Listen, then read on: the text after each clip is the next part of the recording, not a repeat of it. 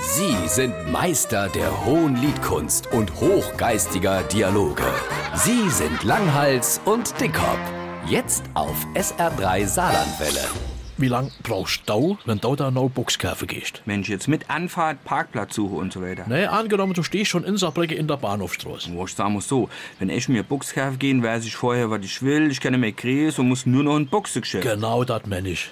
Ich kenne im ersten Lade fündig, probiere sie an und bezahle. Nettozeit? Aufgerundete Viertelstunde. Ne, Typisch Mann, oder? Und wenn dann deine Frau dabei ist, dann sagt die 100 Pro, wir Kinder macht das noch morgen noch gucken und hey, morgen noch gucken, vielleicht gibt's dort noch eine bessere Box. Genau so sieht's aus. Und dann flatscht man mit, tappt durch 30 Läden, nur um sechs Stunden später die Box doch im ersten Geschäft zu kaufen. Genervt bis zum geht nicht mehr. Und am Schluss hat man zwölf Tote, elf von der Frau und die einen mit meiner No-Box drin. Frau han eben mehr Geduld und bringet Geld unter die Leute. Wenn's beim Shoppen an us Männer hänge ging, wär die Volkswirtschaft arm dran.